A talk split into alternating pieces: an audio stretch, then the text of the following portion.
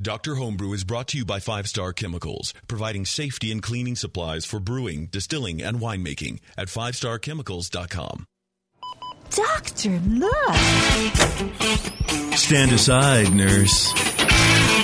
I'm Dr. Homebrew. Stand clear. Oh.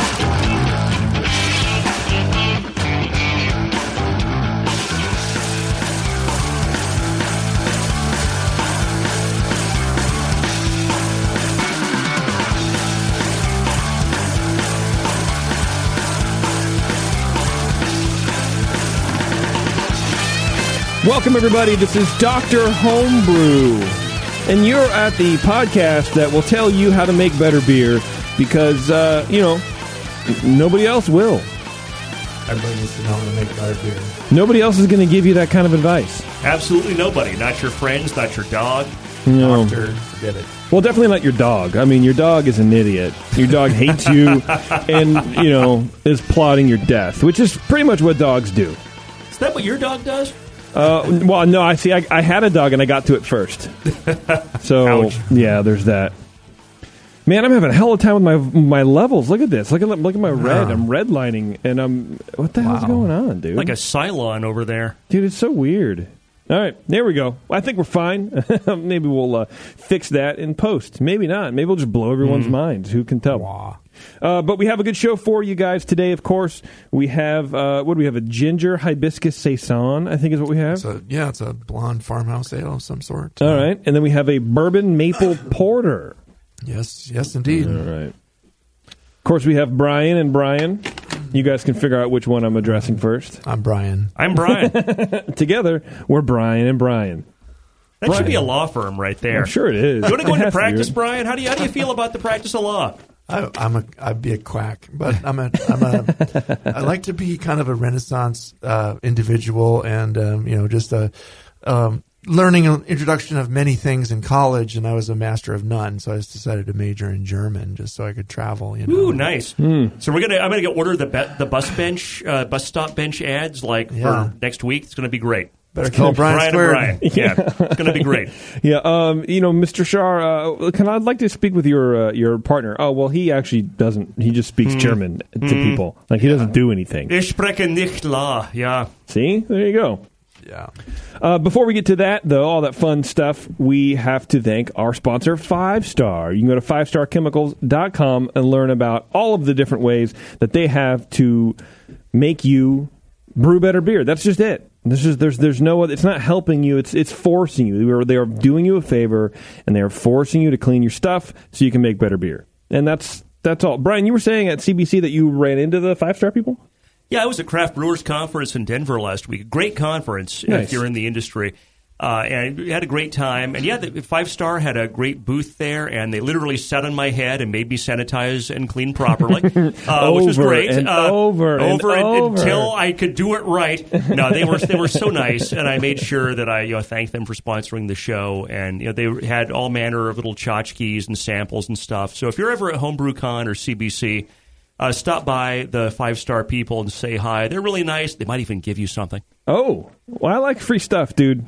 Free stuff is good stuff. I got to tell you, I like stuff in general, man. I Hmm. uh, I was disappointed. I ordered a new laptop, like a, it's a refurbished MacBook, and it was supposed to be delivered today. And I'm like, Mm-hmm. oh my god, I'm like pacing. I'm feeding the kid. I'm peeking out the window. I'm like, when is this going to happen? I'm really excited. I'm pumped. It's like Christmas. You're waiting for Santa to come. Right, exactly. And it didn't come. I left my house by like six eleven or whatever. I was running a little late. And I got a, an alert on my phone that two minutes after I left, it showed up. And I was like, okay, I mean, worst case Ontario, I would just like do all my prep work with a computer here and then be totally distracted the whole show. But uh, that didn't work either. So now I have to go home and do it and stay up real late. You got to pay attention to us instead. I know. Damn it. I wish you guys were computers. Well, we will try. Is that weird? Is that weird to say? Can I just say that? it's a little weird.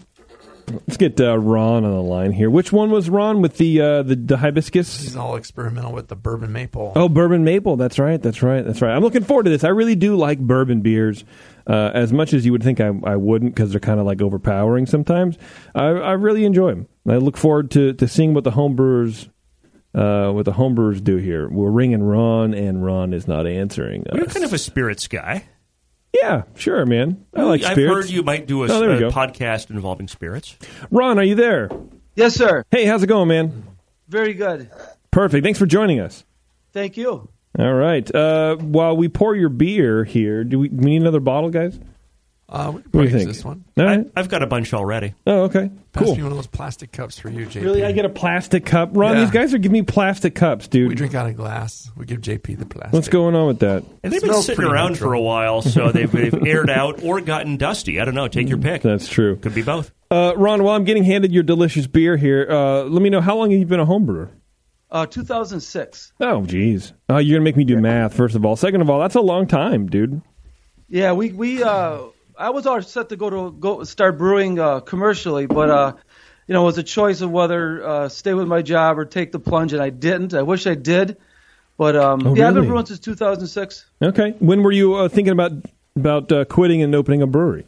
Just about 2010, about Okay. four years after That's that. about that's about when it happens, man, for home brewers, right? Yeah. It's about that four year mark when you suddenly you get a pace and you're you're starting to to to make consistent beer and Pete, your friends are like, bro, you got to brew me this thing for my uncle's wedding. Y- yeah, exactly. Yeah. I, I the uh, we went from four breweries. Now now we have like 20. I have 20 breweries within like 10 minutes of me. Wow. Yeah, it's it's crazy. Where, where do you live? Uh, Syracuse, New York. Okay, Nice. wow. Yeah. And so you, you you wish you you would have, huh? I, I think so. Oh, I, we man. missed we missed the boat. I mean, there's I, I hit all the breweries, and I I'm thinking, you know, my beer's comparable, and but who knows though? You know, we Yeah, it's you know, tough. we- yeah, it is. It's tough out there. I mean, uh, you know, Yep. th- I think there was a point where, yeah, a- if you come in after, it's even harder. So, you know, uh, yeah, well, who can say, man? But you know what? If you if you had gone commercial, you wouldn't be here with us right now. So I would have been on the session. that's well, shit. God damn, that's right. Different conversation. With like the real broadcasters? Ow, did I say that out loud? yeah. Well, not with that attitude, Ron. How about that? All right. yeah. now let's get into your beer here, uh, Brian Shar. Why don't you start us out? All right. So, Ron, just to start, like I always like to ask, are you in a homebrew club? I am not. Okay. So you're a, you're a lone wolf. All yes, right. I am. Fair enough. Um, so, uh, thanks for the beer. Uh, we judged it as a 34C specialty. Uh, we had thought about uh, what was that category? I think that you had suggested that we do it as a, essentially a winter seasonal, and we consider that. We kind of went through a number of the different possibilities, and uh, the problem with the um, and I'm kind of looking at the guidelines as I go through here. The winter seasonal 30C really requires spice. So we're thinking, you know, this is a maple and bourbon. Probably not going to be a lot of spice in here. It won't be fair to you to do it as a, a, a 30C. So we did it as a 34C specialty. So uh, that's kind of the, the basis of our, our judging here. So aroma, the aroma to me was dominated by uh, bourbon. There's a hint of vanilla, uh, definitely some ethanol, no wood. Uh, got some plum and raisin esters, more raisin than, than plum. Uh, no hops, low level of dark malt. Uh, as I understand, the base beer is a porter. Uh, no diacetyl or off aromas. Uh, not much porter character in the aroma, so gave it a 7 of 12 for aroma. Uh, appearance, uh, colors dark brown, definitely porter like, uh, clear as far as you can tell in a beer that's, that's this dark. Uh, head is low but persistent, and that's you know quite an achievement for a, a beer that is uh, got a lot of, of higher alcohols, uh, like a, like a bourbon beer in there. So that was a three out of three. Uh, flavor, initially the flavor is bourbon dominated. Low malt, low dark malt, low maple flavor follow. I think maple is really tricky because maple tends to, to ferment all the way out, and you've got to use a lot of it to get that maple character in. And there is some, you know, in, in fairness, there is some low maple character in this beer. Uh, and later on, when we're all done judging, I'm curious about your process and how, how much maple syrup you added and how you got that in there. Uh, low level of bitterness, uh, no hop aroma. Finish is short and malty. Uh, there is definitely some ethanol sweetness. And I had a hard time kind of deciding. I went back and forth in my head a lot about how much of what I considered the maple character was actually sort of the sweet ethanol uh, character instead. But I think you know, there was definitely some maple as well as just ethanol sweetness. Um, definitely well attenuated, which I appreciate. Uh, I think the maple uh, maple tends to ferment out real dry. So this came out, you know, very very nicely attenuated beer. So gave this a ten out of twenty for flavor. Uh, mouthfeel, body's medium, low carbonation, uh, very high warming to me. Uh, more creamy than astringent. It's five out of five for mouthfeel. Um, an overall impression, um, you know, it's always kind of difficult with specialty uh, slash experimental beer, but you know, to me, it's a little odd to have a bourbon beer that doesn't have the vanilla slash wood character that most bourbon uh, uh, bourbon declared beers have. Needs a little more oak. Well, I don't know that it needs it. I mean, it, it's it's not declared as a wood beer. I mean, the fact that it's something I'm used to doesn't mean that this beer has to have it. Sure. it's just something that I'm. So I, I, I tried hard to not judge it like, oh, it's got a thing. It doesn't have a thing in it that I think should be there. That's not fair to the the, the beer. Okay. Um, but it is. It's, it, my point is a little bit, little bit different. Um, to me, the porter kind of gets lost behind the bourbon. Uh, you know, porter typically has a lot of flavor, a lot of character to it, and it, to my palate, the bourbon kind of overwhelmed the the porter in this. Uh, the maple fermented out and didn't leave a lot of trace, but it did dry it out, which is nice. Um, I think next time I might try a couple of things. I might back off a little bit on the bourbon, and then I might try a trick for the maple, uh, which is something that I learned a long time ago when uh, uh, my ex-wife had just given birth. Turns out that fenugreek is a spice that smells and tastes a lot like maple syrup.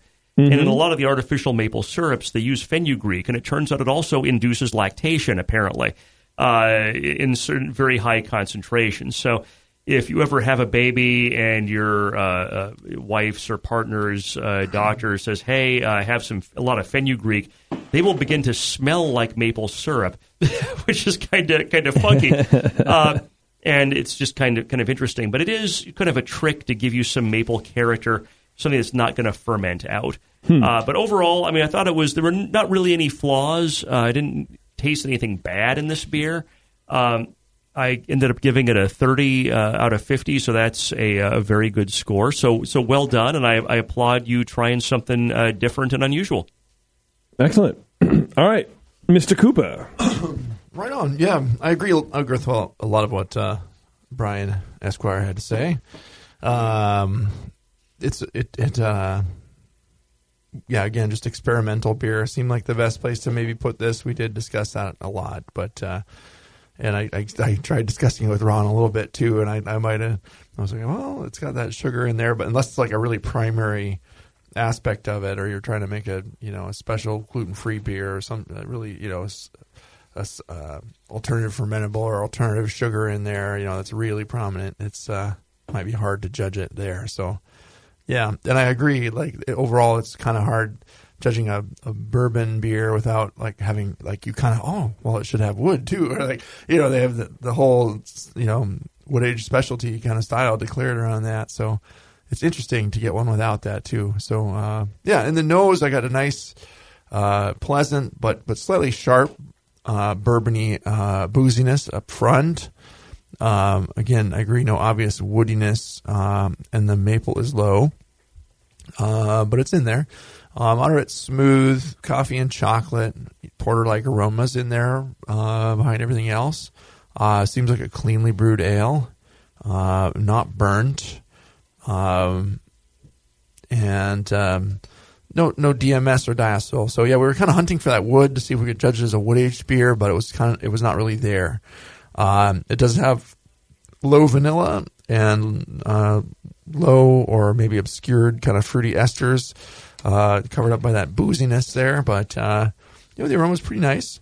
I gave it a, a, a nine out of out of twelve for the aroma because it, it seemed inviting, and I, I wanted to take a sip. So appearance wise, it's a nice, pretty ruby uh, medium dark brown color. Uh, seems clear with reddish highlights. Um, a low light tan head persists for a good good while, and mostly finer bubbles. So yeah, I gave it full full points for for appearance score as well. Um, flavor wise, it's pleasantly malty, warm cocoa like notes, uh, slight alcohol, Uh, again, the bourbon is a bit sharp, uh, while the maple adds a low sweetness in the flavor. And um, I didn't really attribute that to the alcohol. I just felt like I, it, you know, maple makes you think of something sweet, and there's a little sweetness left in the in the beer. It's not completely dry. Um, so that maple with the the light impression of sweetness was kind of a nice uh, twist there. Um, the bitterness is low and out of the way. Uh, a faint little earthy hop, if uh, just really low. um, but yeah, the maple and uh, as you know comes out low. The bourbon over that and chocolatiness kind of together in the aftertaste. Um, I thought was pretty enjoyable in the flavor. Uh, I went 13 out of 20 there. Um, mouthfeel wise, it uh, had medium carbonation, no obvious astringency, pretty smooth base. Um, however, it just it does have that persistent back of throat boozy warmth that kind of pervades the finish. Um, still, it's slightly creamy nonetheless. It's it's not. It's like a smooth beer with a little booze problem, you know. Uh, overall, I said, yeah, very pleasant drinking beer with all the declared elements. Um, you know, with the the maple being a bit light, but everything's coming through. The base style is coming out pretty nicely. Um, just declared as kind of a generic porter, and that's fine. Um, you don't have to say American porter and these kind of beers. You can just say it's a stout or it's a porter, and that's fine. If if you if you did have more American porter like tendencies or English porter, you could declare that specifically, but you don't have to. Um, yeah, just that, that boozy bite's kind of the distracting thing here. Um, you could perhaps try different um, bourbons, uh, maybe bring up the maple a touch. I don't know. I mean, I would imagine you probably used a quality bourbon in there, and uh, it could just be the amount, or um, you know. But you could also play with, like like Brian said, um, adding some some wood in there to get more of the vanillins and some of the other elements that might help balance this beer just a little better. Um, I gave it a 35. I thought, still thought it was a very good beer and uh, generally within what you declared it to be. Uh, no big flaws at all, so just kind of a balancing issue. And um, I thought it was a pleasant beer. So I'm a little higher than Brian, but I'm feeling generous today. So No, you're taller, so I guess that fits. Ron, do you have any questions? Any feedback? You want to yell at yeah, yeah. I was, I was just gonna say, I think you guys are being generous. This, yeah, maybe, maybe. the uh, this this beers I didn't realize I brewed this January of 2018. Um, Oh, and wow. I'm looking at my notes. My notes says the the maple was good and the bourbon was strong. So ki- uh, probably over the a year and I probably lost a lot of the maple flavoring. Is that from just aging? I would imagine so. Yeah, it's a, it's kind of uh, you know what yeast is still there is going to work on that stuff. But it's nice you didn't have a big oxidation pop up or anything. It seems like you must have kegged it pretty cleanly or bottled it pretty cleanly. So And you know, if- and it, this is probably I, this is probably my seventh time I brewed this, and, and like JP, you say, Yep. I've got a binder full of recipes, and I can't do the same recipe twice. you can't do it. It's impossible. Yeah, and I so I this is one reason why I sent this in. This is what this is not one of my best beers, but I just I really wanted to get you guys feedback on this because um it took me like what I did on this recipe is I soaked the oak chips for no longer than three hours, but then when I kegged it, I, I took oak staves and I soaked them again in Woodford Brothers whiskey, There you go. and I it, and I put those in it, so they sat in the keg for the year and so many months. So I'm thinking maybe I probably shouldn't have done that, because that's where a lot of that too much too much of the alcohol. Uh, Well, that's that's really interesting, and I, I want to go back to your recipe and so forth. But so you you're, you're saying you soaked some staves in Woodford and put them in the keg for a year. Uh, no, actually, I soaked uh, three cups of French oak chips um, for six hours, and that went into the secondary. And then when I racked it into the keg, then I put the staves into the keg. How long were they in your secondary? Uh, s- one week. That wasn't enough to give you the oak flavor that you might have wanted. Well, right, and there's a couple of things there. One, six hours isn't going to do anything. Uh, number two, the oak flavor that you do have with chips will always be very one dimensional because they're very thin, right? Uh, Yep. and you just you have that that one layer. But if you get a if you cut an oak stave or maybe even the spirals, if they were toasted, you could see or or oak uh, The cubes. You can see the the stratification of of how deep that heat penetrates and what it does to the color. And each one of those lines uh, is a different realm of flavor. So you're going to get a more rounder flavor using those oak cubes. I, I just throw the chips away. They're they're good for smoke and meat. That's about it. Oh. Yeah, that's Okay. about it. And then Yep. and you want to you want to if you want to soak those in, in any sort of liquor, I think you got to do it for a week at least. Okay. Yeah, because otherwise it's not gonna it's not really gonna absorb anything. yeah. Yeah. So, so where do you, where do you think the boo, the, the high boozy flavor came from? Is it too much? It, it, it, it- did you add any bourbon to the actual No. finished product? No. Okay, it's just from Wow, just whatever's okay. residual from the Yep. Hmm. What what Yep. per- what. Well, actually, well, let's tell tell us about your recipe you and your go. process. Let's back up to the beginning. And could you tell us what your recipe was and how you went about making this beer? there you go. Okay, yeah, it's okay. It's 18 pounds of two row, two pounds of Munich, uh, one pound of Black Patent, one pound of Crystal 60, one pound of carapils, one pound of chocolate malt, one pound of roasted barley for a, a 11 gallon batch. Okay, that's a great porter recipe. I love the chocolate. I, I always dial chocolate malt up pretty high in my porter and stout just because I like it. Where did the uh, uh, where did the maple come in? Uh, 15 minute, 10 minutes at the end of the boil. I did uh, a half a gallon, 64 ounces of uh, maple syrup. That's a lot of syrup. Well, Yeah. if, you want to have the if you want to have notes- flavor come out of it, you had to put a lot in.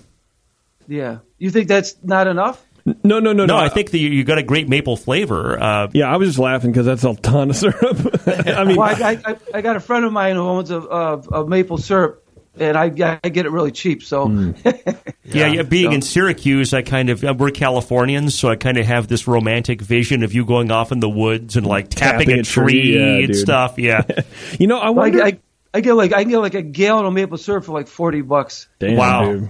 Going going to business for yourself. Uh, I wonder if if some of that boozy character is just the fermented maple syrup, give it lending a contribution. It's not really booze because it doesn't, it doesn't taste hot. The dark sugars. Yeah, thing, but yeah. it's it's it's something that is. i- You know what I mean? I wonder if it's that combination. I don't know. Plus the the tannins from the the the wood. How how long were the were the chips in there for? Sorry, Ron. I think you already said, Oh, but I forgot. chips were in for one week, and Yeah. then the oak staves are in.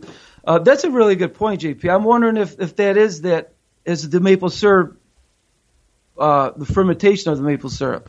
yeah. H- how long were the staves in? Uh, the whole uh, ever since I kegged it, so thirteen months, fourteen months. Yeah, I think that's too long, and I I, Well- I think it's I think there's I think you're getting maybe uh, undesirable wood characteristics, and it's kind of it's kind of matching with the fermented maple syrup to kind of Sure. lighten the. It, it dries it out, so it has the effect of lightening the porter because it does taste kind of not watery in the sense that it's watered down, but You know, you know, it's funny you It's say that because there. out of all my batches, this is my the mouthfeel was the lightest. It's almost yes, Yeah. exactly. Yeah. Well, So this, this is the power yeah. of perception, right? And this is the power of what you call your beer.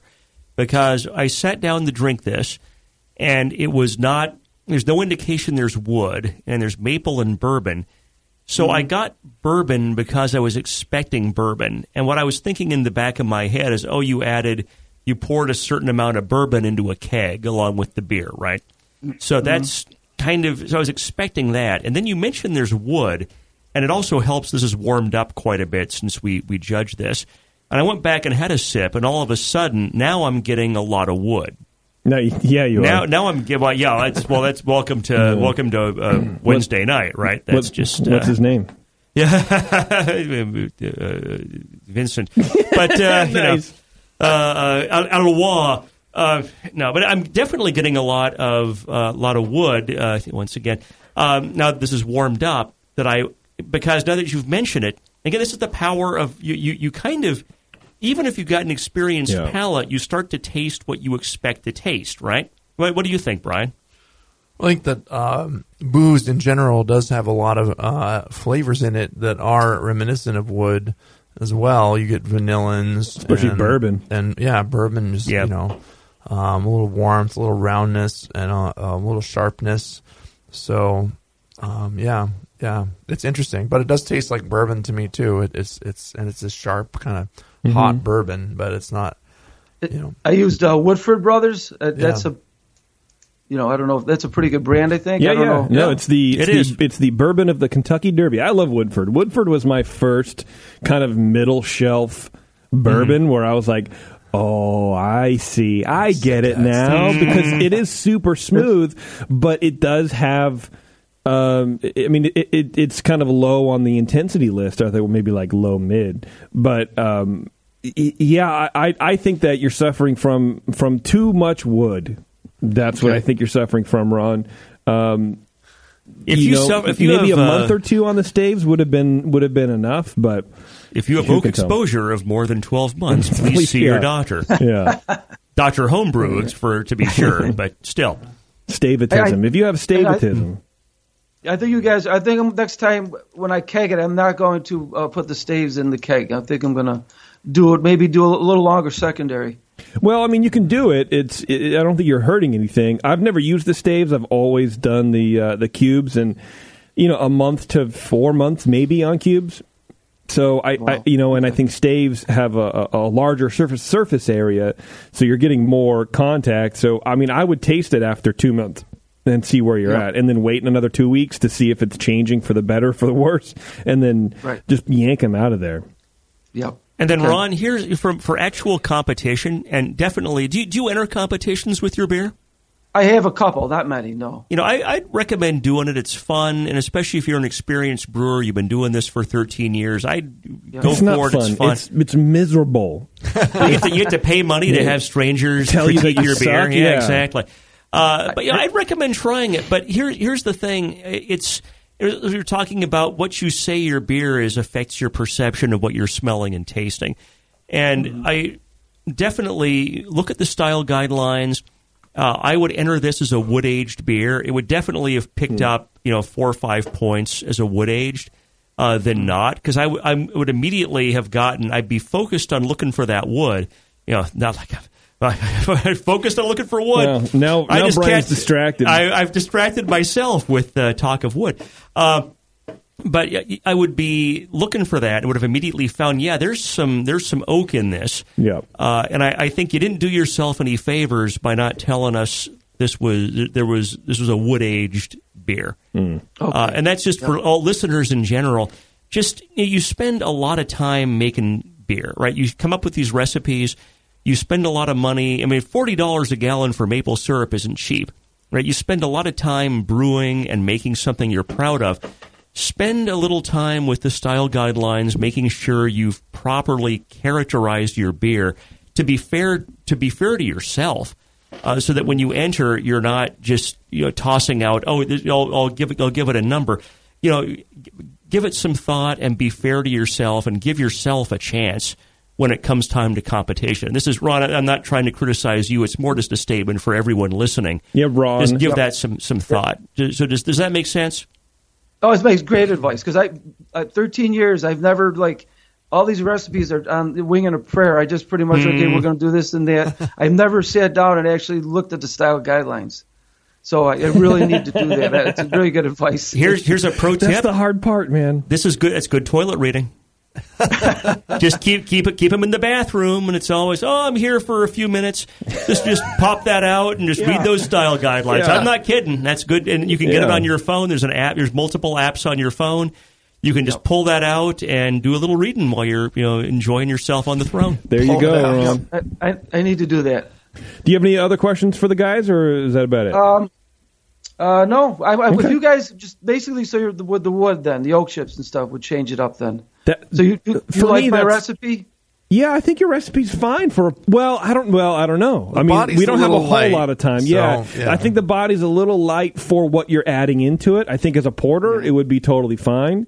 Maybe, maybe kind of ride the line, almost pushing up against a robust porter, hmm. to then carry some of that bourbon and that wood. Yeah. You what what temperature did you mash at? 152. You might mash a little higher Uh, Like just to get- 200. Mash at 200 degrees. 212. Uh, you might, if you mash a little higher, I mean, I like your, your malt bill, and putting in, what, a half a gallon of maple syrup isn't going to dry it out so much to make it thin. But Mm-hmm. yeah, I think a little more body would be a good idea. So I might drive that up more to 155. And you, you had, what, a pound of carapils? Yes.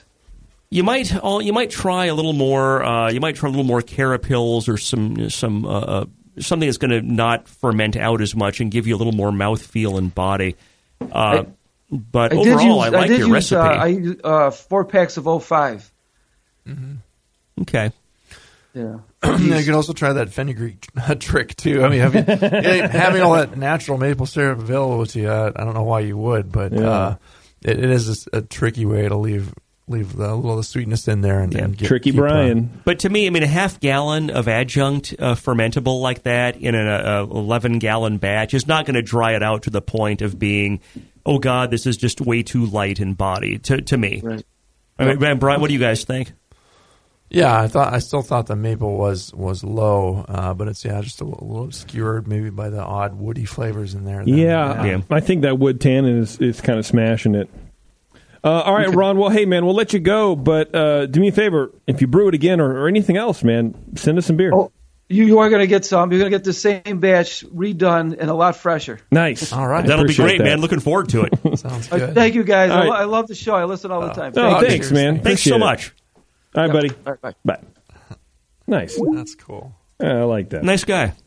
You know what else is nice? More Beer wants to change your malt game with Viking Malt. Hailing from Northern Europe, Viking Malt is a family owned malt house since 1883 and is the largest specialty malt producer in the world. Their base malts are malted from null lox varietals that don't contain the enzyme lipoxygenase, which leads to trans 2 nonenal in beer. Responsible for those stale cardboard flavors. So head over to morebeer.com and brew with ingredients from the future. Speaking of the future, we're going to talk to you at the end of this break, at the other side of this break, because, uh, you know, that's the future. Anyway, we're going to have another beer, talk to another home brewer, and, uh, you know, have a lot of laughs.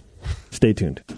Hello, fellow BNers. This is Sully from the 21st Amendment Brewery located in San Francisco, just two blocks from Giants Park.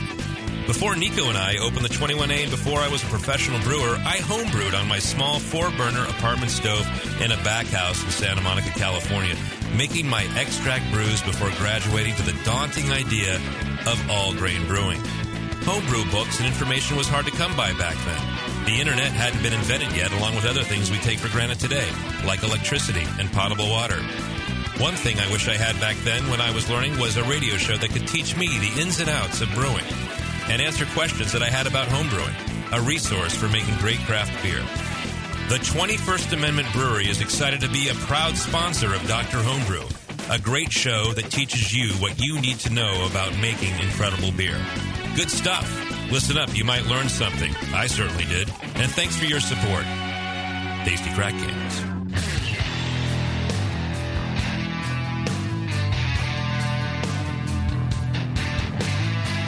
Now, back to the examination.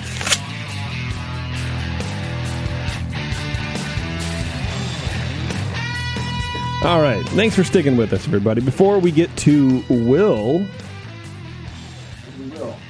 and we will. Have you guys visited the Vault for Homebrewers? It's White Lab's collection of specialty one of a kind strains where you're able to pre order and decide which strains are released to homebrewers. All you have to do is visit whitelabs.com slash the vault and place a pre-order on the strain you'd like to use. Once it reaches 150 orders, which is not a lot if you think about how many homebrewers there are in the friggin' country or the world rather, 150 orders is nothing. Uh, White Labs will release the yeast and ship it directly to your doorstep. And there's good news for professional brewers, too. If you want access to any vault strain for your next brew day, place a minimum order of one and a half liters through yeastman.com or by contacting a customer service representative, and you'll get access to their unique specialty strains, too. I can get like 150 likes on like a cute animal picture, hmm. just like that on Facebook, man. Right? So, so this is future Brian right here. Hmm. Future and you're, Brian. We're all in the future, and Truth. ordering the stuff from the vault is kind of like even further in the future. Damn, dude. What do I you mean, I'm blowing my mind here with this whole time thing. Better Deep put, thoughts with Jack Handey. you better put a hat on, catch your hmm. You guys Your been brains. watching Star Trek Discovery? No. No, but you said that so earnestly. I felt I, I, felt love me bad. some Star. My, my daughter and I are totally into Star Trek Discovery, and it's all this season two is like all time travel stuff, classic Star Trek, whatever. So it's like it's all future stuff, and further in the future. Do they have dragons? No, no dragons. It's not Game of Star Trek. It's uh, actual starships I and don't shit. watch shows like that. Yeah, you got to have a dragon to watch it, That's all I have time to watch. Like and, one and hour tits, of TV right? That's in the the thing. Game of Thrones is like Yeah. tits, blood, and dragons. Yeah, Yeah, that That's kind of what. I've heard. Yeah. and butts, Oh, well, Yeah. you, you got to have a butt to sit down. occasional dicks. Eh. You know, it happens, man. Yeah. We'll get Will on the line here. You want to pop that uh, pop that top, bro? Sure. I mean, take your shirt off. Take your clothes off. Will is not cold. online. Well, there's no cameras in the studio tonight, so maybe I will just take this shirt off. Consider me topless. Oh God, no! Uh, sorry, I don't want to put that into anyone's head. I apologize to all of the listeners for making you think about a middle-aged man having his shirt off. Hey, man. Let's try Will his other number, his backup number. Thanks, man. What is this? A ginger? What was this again? Ginger hibiscus uh, base is a blonde slash farmhouse. This must be his initials on the cap. His cap say WHB. Oh, that's cool. I noticed that. Cap, Will, are you but then- there?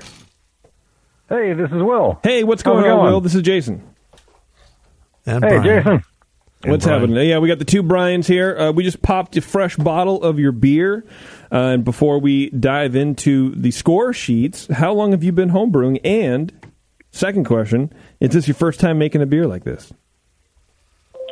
Uh, so I've been uh, homebrewing since about uh, I don't know, like 2010, but I didn't really get get uh, serious into it until uh, like 2013, 2014. Um, Okay. I've brewed this a few times. I've been kind of playing around with uh, the recipe a little bit, playing around with some of the yeast and kind of the level of ginger and hibiscus. Nice. All right. Well, hopefully we can provide some insight. Brian Cooper, why don't you start us off here, bud? Oh yeah, man. Um, so we opened up, uh, as you heard, it had a nice hiss there. Chose it as a uh, 30A spice or vegetable beer um, with that hibiscus and ginger being declared there. And the, the base style kind of as a, you know, you mentioned it was a blonde, and also on the label it mentions being a farmhouse ale. So we kind of, I was kind of thinking saison-ish uh, beer Yeah. tendencies here Yeah. And uh, didn't didn't disappoint on that front. Uh, in the nose, I get a pleasant light white pepper phenol and a medium orangey ester uh, popping out there. Um, pretty low hibiscus uh, and, and some ginger alongside that. Uh, also low. The the malt is kind of grainy, biscuity, um, low spicy hop. Uh, no DMS or diacetyl. Seems clean. Uh, and a little bit of alcohol coming out in the nose too. It's it's definitely got a little little something going on there. So pretty inviting aroma. Um, appearance wise, it's an orangey amber color beer. Um, it has moderate haze to it, and that's fine for a uh, for a saison farmhouse style beer. Pours a medium low white colored head. Uh, persisted only for a short while. You, you know, uh, should kind of have a bigger, fluffier, longer lasting head on a on a farmhouse beer like this. Uh, uh, maybe made me think the carbonation might be a little low. Um, there was some some Belgian lacing uh, on the sides of the glass, which was nice though, and you know gave it two out, two out of three for appearance. Uh, flavor wise, medium low orangey fruitiness and a bit of that Belgiany peppery phenol in there Yeah. as well as a little bit of clove. Um, the bitterness is medium low. Uh, balances is to the malt and that yeast character. Uh, has a semi dry finish, and that oranginess lingers into the aftertaste there. And I'm like getting into the flavor description. I realized, well, oh yeah, that ginger and that hibiscus. Uh, you know, there's there's a low ginger in there. It's not like a biting, sharp, hot ginger. You know, wow. You know, and I don't I don't really like all that much ginger in. You know, if I'm buying, getting something with ginger in a food or a beer, you know, it'd be nice to have it there, balanced with everything else, but it shouldn't take the front. It should be subtle. But uh, this is really subtle. Yeah. And the hibiscus, ah, boy, yeah, you kind of have to dig for it. It's it's kind of in there in the background supporting, but uh, low alcohol um, and uh, clean ale fermentation. You know, uh, I give went twelve out of twenty on on the flavor. Um, mouthfeel wise, it has a nice um, medium light body, as a you know beer like this kind of should. It's not too heavy. It just goes down pretty refreshing. Uh, but there's a, a, medium astringency in there. I would say likely from that um, the phenolic kind of the bite, not necessarily any over extraction uh, or over spicing. Um, still very creamy, smooth, uh, nice drinkable beer. Uh, it does have a faint warmth, and the carbonation seems medium low towards towards the lower side. So you might you might want to boost that up a little bit. Overall, I thought it was just a fairly refreshing and clean beer uh, in the saison slash, slash, farmhouse ale kind of realm. Um, seemed like used quality ingredients. Uh, pretty muted use of the specialty ingredients, um, especially the hibiscus. I, would say, and uh, we were talking about that too. And it might also add some, you know, a nice little uh, uh, pinkish color if you boost that up a little bit. But it's just an, you know, there's maybe a hint of kind of a salmon esque kind of color, but it's it's pretty just amber kind it's, of beer color, you know. yeah, I, th- I, think it, it hit more orange. Orangey, bit, yeah, yeah. yeah. Um, could use yeah a bit more carbonation, and uh, but it seems clean. It's a real, real pleasant drinking beer. I gave it a 32. Just I was kind of like, oh, everything's kind of there, and but uh, you know, the, with the declared ingredients being such a big part of a beer like this, it, it just it wasn't kind of it wasn't hitting that very well. So um, that's where I landed on that, and it's okay. a, it's a very good beer, very enjoyable. All right, Brian Shar, Tricky Shar. Tricky? Yeah, I forget why I gave you that nickname last last break, but uh, I tricky. don't didn't even hear about that. Sorry, I'm I'm tricky. All right. Uh, so the aroma, uh, Will. Before we get started, I don't think we asked before. Are you in a homebrew club? Uh, yeah, the homebrewers of uh, Peoria. Oh, nice. You know, I I, I kind of respect the fact you don't have a, a, a weird beer punny acronym. Here's the homebrewers. Uh, hops. Hop. Oh, damn it! All right, I should uh, never yeah. mind. Well, yeah, you, you, can't you can't respect us that much. Yeah, I still respect have respect you for all, you guys. So no, definitely appreciate the shout out for your your club. Uh, that's pretty cool. So. Uh, aroma, I thought the aroma was pretty harmonious and included a substantial ginger component at a medium high level. I thought the ginger aroma was just perfect. You know, it wasn't just a ginger bomb. Yeah, because ginger's tough to do right, and you you sometimes read, oh, you're getting the ginger beer, and everything about it is just like licking a, a ginger root. Uh, and that's not always real pleasant to, to do. But the ginger uh, component was, not was always. great. No, no, some, sometimes. sometimes. You know, if you're in the right mood or drunk enough. Uh, not getting hibiscus really at all. Uh, not super familiar with hibiscus, but I just wasn't getting that in the aroma uh, at all. Low malt uh, got a little little bit of funk. I may have tried to talk myself into that, um, and that goes back to what was the base beer, and we'll talk about that a little little later. Uh, no uh, no off aromas.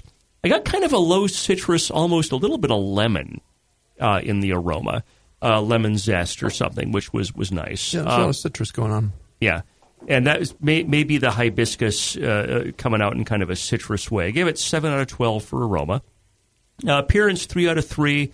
A little bit of a slight haze, which is you know not unusual for a spice herb vegetable beer. Uh, colors golden, uh, no hibiscus redness. Hibiscus is one of those things that it tends to be really pink or red uh, even at low concentrations. And I was kind of surprised when this poured not to, to get that. Uh, head is low and persistent, which is definitely an achievement for spice or vegetable because typically you add these things in. Uh, you know, one one thing is enough, but you add two hibiscus and ginger. There's often something in one of your, your spice herb vegetable uh, uh components that'll kill head, but the head was was decent in this. Uh, I still gave it a three out of three, despite the fact it didn't quite have the little bit of a pink tint I wanted from the hibiscus. For flavor, uh, there's definitely low malt to start, uh, low ginger, um, much less ginger than the aroma promised. That the ginger was kind of at a, a, a, a low level. Hmm. Uh, and I'll be curious later on like, when you brewed this. I wonder if this might just be an example of it being maybe a little older. Um, no detectable hibiscus uh, no hop flavor, low bitterness, uh, definitely well attenuated, which I appreciated. kind of a, a little bit of a low funk, which again I may have talked myself into thinking about this farmhouse description. Uh, finish is long and dry. Uh, gave it a 10 out of 20 for flavor. Uh, for mouthfeel, uh, body's medium, carbonation's medium, medium high, low warming, more perky than creamy. There's a slight astringency to this, and it's kind of. Brian and I were discussing this before uh, before the show. I'm not quite sure that I'd be coming from, but I get kind of. A, I, I initially thought maybe that was the ginger, maybe the carbonation. Uh, but I think there was a, a, bit of astringency to this. So I gave this four hmm. out of five for mouthfeel. Uh, overall impression, you know, the hibiscus was declared but not really perceptible. Um, you know, if there's kind of a, and, and just to back up, if there's a theme to this show, it's be clear how you're describing and declaring your beer. Right. When it's complicated and cool. I mean, you spend a lot of time crafting something that has a lot of flavor components you need to spend some time crafting how you describe it also to be sure it's judged fairly. Uh, the base beer, uh, it was unclear if this was farmhouse or blonde, and frankly, there isn't a style in the 2016 guidelines called farmhouse. There's an American wild ale, hmm. but that's got three different subcategories also. So I hear farmhouse, and I I start thinking uh, funk and Brett and something, and it, it gives me a, a, baseline that I, I, I think about for this beer. And I, as I had said earlier, I kind of smelled and tasted a little funk, but I'm not sure if I talked myself Brett, into yeah. it. A little Brett. Yeah. Uh, having said that, I like this beer. You know, I think it's. I, I love how well attenuated it is. Uh, I would probably drink a full pint of this. Uh, I mean, you did all the work, but it kind of the to come back to it, you did all the work to brew this, and you crafted this thing, and it's it's, it's a good beer. Um, and you need to, in, in not just speaking to you, but to the listeners in general, spend the time to craft the description that you do to craft the beer. That's a but, shirt But well done. Yeah. Well done. I gave it uh, overall 30 out of 50. 30 yeah. 50. All right. I don't normally, you know, give scores because, you know, let's be honest, I'm, I'm really amazing at it anyway. But I would give it a 35 because I like the ginger. I think the hibiscus is there. Um, I've been drinking for some reason a lot of hibiscus tea lately, um, and then you can kind of see it even just in the foam on the top. There is a slight, really light pink color, um, kind of on the edges of it. You know, so maybe the maybe it could have gotten a little bit more pink, and you could probably do a little with a little bit more hibiscus. But maybe I get it because I literally have had like four cups of it today, so I kind of I kind of get it. But uh, Will, do you uh, have any questions for the guys? You want to address anything that they said? Do you want to fight? Either one of the Bryans or both of them? Uh, no, no, I'd, I'd rather drink a beer with them. okay. Mm. Uh, but Sounds good I, I guess I guess one thought is uh, is uh, I, I am a little unsure for this beer what to kind of describe the base style as. It, you know, I, what colloquially when I'm kind of talking to people, I kind of say it's more of like a farmhouse kind of thing.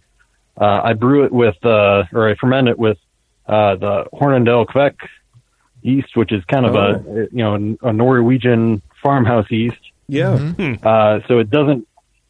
I don't know. I've started kind of uh, NHC. I put it in the base style as a kind of a blonde ale, uh, just because you you know you're not quite going to get all the all the right Belgian kind of characteristics to it. You know, maybe not so much with the banana. I wouldn't have um, known um, that that this was had a, a, a, different yeast or was just a blonde base. I w- thought it was a saison. You have the ginger for sure, adding some of that mm-hmm. spicy pepperness. But like Cooper was saying, you get some pepper, you get some clove. I, I, you know, and maybe there's a like a tartness. I think isn't that yeast that Quebec yeast have kind of like a tart thing to it or is that? Yeah, I, I kind of get like a kind of like a dryness, like a kind of like a dry pithiness to it. Mm-hmm. Yeah. Okay. Um, yeah. So maybe that's you know maybe that's it, but you know I can confuse that with Brett. So uh, to me, I would yeah. I would think this is a like a Brett saison. I, actually, I would yeah, I would maybe even throw some Brett in there a because saison character. Yeah, I think he, he, can get away with calling it a saison, right, yeah. Brian? Yeah, yeah. I think so. I, I, I would agree, and that's the the Kveik. You know, I was kind of just taking a quick look at like 28C Wild Specialty, and here's I, I, like this beer, and I, I I feel your pain in trying to characterize this because you're not going to be able to go up against like the uh, uh, the hardcore sours and compete. And it's not funky enough to be a Brett. There's low funk, Yeah. but it does provide some interesting character. So something like if you call it like a 28C wild specialty, you're always going to lose to the ones that are like super funky or sour or something like that. Uh, if you if you say saison, a saison can be a little funky, uh, but it's not doesn't have to be. Uh, and I, I yeah, I think if you call the base a saison, uh, you're probably going to do a lot better in competition than because blonde gives you the impression American blonde is going to be like essentially a lager brewed with ale yeast, uh, very low flavor, kind of very light, uh, uh, you know, five percent. Uh, two all two row type of beer. There's nothing wrong with that beer, but that's not what you made. Right. Yeah, exactly. Uh, so, that, but this is, you know, I, I definitely hear where you're coming from. Where do, where do you get this Norwegian yeast? Uh, Omega Labs up in uh, Chicago. Okay, Um, There's and so many more yeast cultured some of it suppliers now. From, uh, uh, what was it like the New York uh, Yeast Repository or something like that? oh wow, That sounds cool. Sounds boring, Yeah, but it it's- sounds I pretty mean, cool at the same time. yeah. Yeah, we went toward the uh, the uh, yeast museum or whatever. I don't know. That's pretty cool. Yeah, You want to uh, give us your recipe, Will, while we got you still? Yeah, yeah. So, um, so I started off. It's uh, it's about eighty percent pale ale malt, uh, from Briess, uh, and uh, fifteen percent wheat, and uh, five percent uh, Munich uh, ten Lovibond. Um, and then uh, kind of mash it 152. I do uh, single vessel brew in a bag uh, for about an hour. And um, in terms of water, uh, I aim for uh, something around like 100 calcium, 147 sodium or sulfate, and 100 uh, uh, chloride, and somewhere in like the 5.3 mash pH. Um, do you build your water? hops, From, I do- Sorry, sorry, sorry to interrupt. sorry? Do, you, do you build your water from uh, RO or distilled? Uh, yeah, distilled. Uh, water around here is like 600 ppm hardness, and uh, there's Yeah. just nothing, No, nothing sorry- you can sorry really to do with it. Sorry to interrupt you. I'm just I I got to give you a lot of respect for that because a lot of times people build their water from distilled or RO, and it's like licking a rock. You know, they just go way too crazy with the minerals. You have your minerals. I would never have suspected you you built this up from from scratch. So well well done. Your water uh, Okay. modification is is perfect. Great, I'm I'm I'm doing something right. You're doing a lot of things right, man. Uh, all right, what about your hops? Uh, so I, I do uh, about half an ounce of uh, Apollo at uh, 30 minutes. Uh, it's usually like 17 or 18 percent alpha acid. Uh, an ounce of Meridian and Amarillo at five minutes, with uh, an ounce of hibiscus and ginger. Uh, and then I do an ounce of hibiscus, half an ounce of ginger, an ounce of Meridian, an ounce of Amarillo in the dry hop, Mm-hmm. and then I uh, I, I usually get her. Uh, I think I got about 1.065 for my uh, starting gravity. I think that's around 75 or 76 percent Yeah. uh, efficiency and Hornindal, uh, Quebec to ferment out, and it ends up around uh, I think 1.014. So about Okay. six and a quarter, or six and a half percent. That's not bad. That's not bad at all. Uh, when did you when did you brew this beer? Uh, I brewed it uh, February 28th. Okay, so it's 20, pretty 2019. it's pretty, new. Pretty fresh. Yeah. Yeah. Yeah, tw- Okay. 2019. Okay. Yeah. Yeah. Yeah. Yeah. I don't know why I asked that. I think it's. Um, uh, I don't know the, the the ginger. I guess I would like to be snappier, um, but I wonder if you like make a tincture or, or make some sort of concentrate with the hibiscus too, because you're going to pull some tannins out of there. I know when I make my stupid retarded hibiscus tea, if I go an hour, it's too long, but if I do 45 minutes, it's pretty. You know, it's pretty good. So Yeah, tell tell us about your, your those hibiscus and ginger ingredients and how you get those. Do, do you grate from the root? Do you uh, cut down flowers? Do you, what what do you do? So so for the ginger, I just uh, skin it and do slices, thin slices, and I've kind of for this I've kind of split it between the boil and uh, kind of a, a dry hop. Mm-hmm. Um, and and I don't know that that's kind of gotten me the aroma, but it's maybe not quite quite as prominent in the taste. Yeah, I would. Uh, although I, I guess I kind of cut down on the ginger for the dry hop. I would start uh, at least moving it to whirlpool instead of the boil. Okay. Yeah, I, I totally No. agree for flavor. No. Uh, and you might even consider trying to, to grate it rather than slice it because you give you more surface area in the, that that that short time it's going to be in the whirlpool. Does that make sense? Yeah, yeah. The ginger, not the hibiscus. does. No, right, the ginger. Because the thing is, if you're only going to be in the whirlpool, you want to maximize the surface area in contact with the liquid. And if you slice it, that's great. You have a big sliced surface area, but it's not nearly as much as if you take it uh, on a grater or a microplane. Microplane's Yeah. too much. Put it on a grater and just grate that thing. Well, actually, Uh, microplane might not be because you'll get kind of a paste out of it, Well, that's true. and you'll get it, because you know working with ginger and you, you know you cut it and it's it's moist but it's not juicy, right? There's Right. still all the, the the water locked up in there. No, that's right. And you really have to beat. It's like sugar cane where you have to like really beat it up to Yeah. break those cells open. So microplane grating might be kind of the that's way a to good go. point. I love Yeah. my microplane. Yeah. That thing is amazing. Um. All right, Will. Anything else? Oh, the hibiscus. Let's talk cover? about how how'd you get your hibiscus in? It- Uh, so I, I I just got it dried. It's uh, like whole flowers from uh, Amazon, and then All right. split between uh, five five minutes before uh, flame out and and the dry hop. Um, I've been I don't know I've been kind of struggling with this one because I've noticed if I if I do more hibiscus, I get kind of a, a tart character, which which people doesn't always come come across as pleasant. Sorry. Yeah, it's hibiscus. I think is a real tricky ingredient, um, and Yep. I think there's a, a, a, a really small window between. I'm not getting a lot of it, and oh god, there's way too much. Yeah. Um, Yeah, hibiscus can be tart, which is why I, you know, uh, uh, for my tea, I, I went down 15 minutes, and I don't get a lot of that tartness. So I don't know Okay. if that helps you, but So it, it yeah. definitely does So happen. earlier earlier batches had a lot more of that in there. I'm And- guessing. Yeah. and, and frankly, you know, this is potentially some advice too. Is you just brew it and brew it the way you like it, and depending how much hibiscus comes out, just say declare that as an ingredient or don't. Right? If you get like a little bit of it, just you know call it a ginger uh, beer.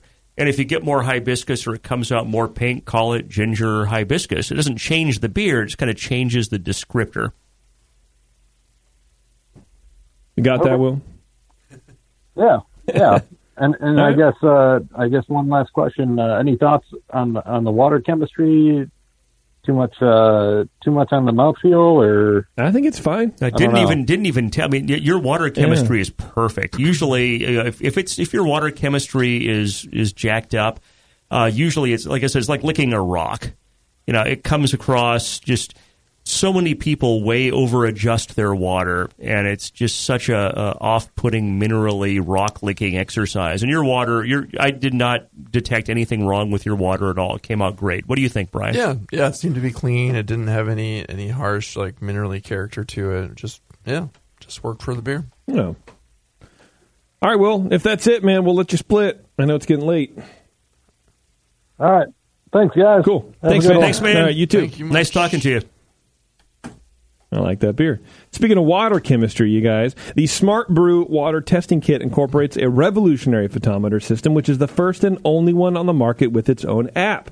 For home or commercial use, it always takes great water to make great beer. It's the only meter on the market that runs with uh, water tests with no math needed on your part. You can email the results to anybody you want, whoever you want to do it. You can email it to. Uh, to Your your, governor, yeah, to your ex-wife, to your uh, to your ex-husband, even to whatever you want to do. Your ex-wife's boyfriend, whatever. Who cares? Maybe he brews. I don't know. Maybe the he has the ability to test it for over forty different water quality tests. Four come preloaded. More are available. You can test for stuff like total alkalinity, which I don't even know what that means. Chloride, again, I'm stupid. I don't know. Calcium hardness, pH, sulfate, and more. With only four mils of water needed for each test, go to smartbrewkit.com. Enter code TBN10 uh, which I can only uh, uh, ascertain stands for uh, today be na- noon. I, I don't know. I'm trying. I'm trying. I don't know why. Anyway, you Total save ten bucks on either uh, the standard or activated smart brew testing kit. Brian Shar, don't you ever interrupt my live read again. You understand me? Yes, sir. All right. SmartBrewKit.com, TBN10. Save 10 bucks on, uh, you know, some cool water testing stuff, man.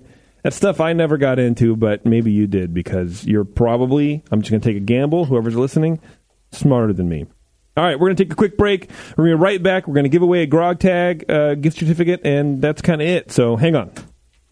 Do you know the three most important rules in brewing? Sanitation, sanitation, and sanitation. And no one does it better than Five Star Chemicals.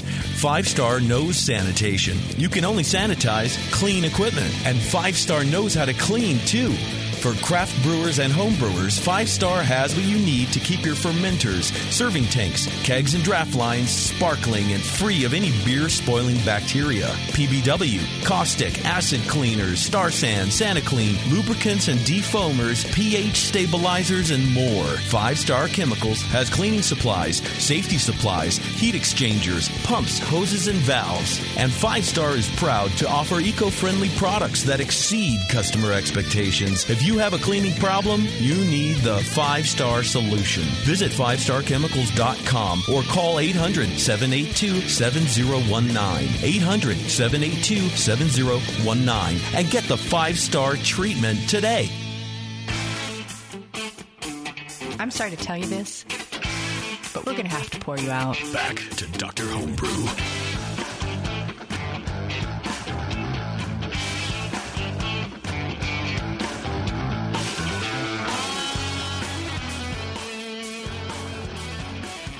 All right, everybody, welcome back. Thanks for hanging on, everybody. We're going to uh, give away a $40 gift certificate to grogtag.com. Check it out. If you want custom labels, custom coasters, look, I'm probably not supposed to say this, and I think I've talked about it before, but uh, if you're listening live for whatever reason, um, this Friday, they're going live with custom six pack carriers. what? What? Yeah, it's pretty cool. So check them out. Follow them on grogtag.com on uh, on Instagram, which is just grogtag, of course. Uh, and you can see the release, and they got some photos and, and a video coming up. But you know, basically, they're labels, and you get you get a label and a, a blank um, six pack carrier. But they're the same templates, and you just you know you apply it so you can carry around your uh, your your custom labeled home brews in your custom labeled friggin' six pack carrier, dude. And it's reusable because you know it's six pack carrier. They're sturdy, right? That's mind blowing there. It's yeah. pretty cool, right? That's big time. yeah, I'm excited about it. I think it's going to be good. Um, all right, Brian, who wins the Grogtag forty dollar gift certificate, please? I will tell you, uh, it's Will.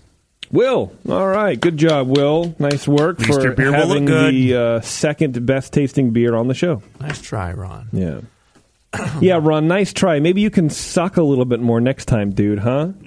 huh? Ron? None of the beers sucked. No, I know. I'm just They kidding. were up. They were pretty damn tasty. They really were, actually. I'm I'm pretty stoked A about lot of different flavors going on today. All right, did we hit all our things? We got uh, I dip, we got two and a already happened. Yeah, we got everybody. All right, if you're listening live, we're going to be uh, taking a quick break here for about eh, I don't know five minutes maybe if we can squeeze through. We're going to have another homebrew on with a cream ale, and then we're going to do a commercial calibration of of Guinness Extra Stout, or is it just the Draft draft stout. the draft stout in the cans, baby? I'm excited about that. Guinness is like top three beers for me, so I Have can't you ever wait for had that. it in the can? Uh, yeah, sure, man. Why not? Hey, it's 2019, Brian. You know what I mean? Pick a pick a delivery device. I've had it. I don't know. Anyway, everybody, thanks a lot for tuning in to Doctor Homebrew, and until next time, we'll see you.